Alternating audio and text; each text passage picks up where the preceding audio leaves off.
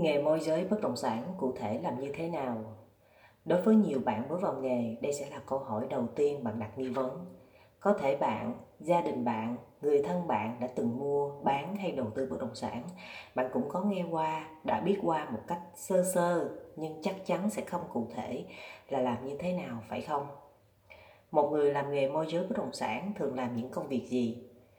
Tìm kiếm khách hàng mua, bán, thuê, cho thuê, khách hàng đầu tư, trực tiếp làm việc tư vấn cho khách hàng về sản phẩm công ty, về dịch vụ môi giới, bạn sẽ cung cấp cho khách.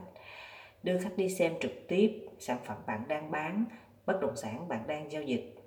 Giúp hai bên thương lượng, đàm phán, tư vấn về giá cả, pháp lý.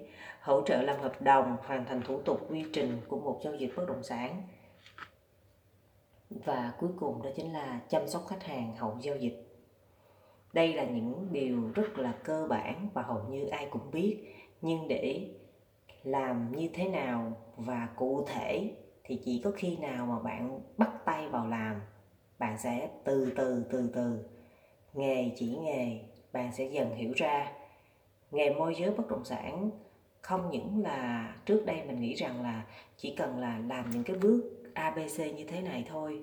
Nhưng mà khi bạn vô bạn làm rồi, bạn mới thấy có rất nhiều việc cần phải làm.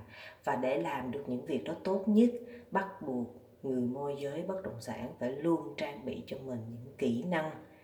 Kỹ năng mềm, kỹ năng ăn nói, kỹ năng giao tiếp, kỹ năng thương lượng, kỹ năng hiểu, thấu hiểu cũng như lắng nghe được khách hàng.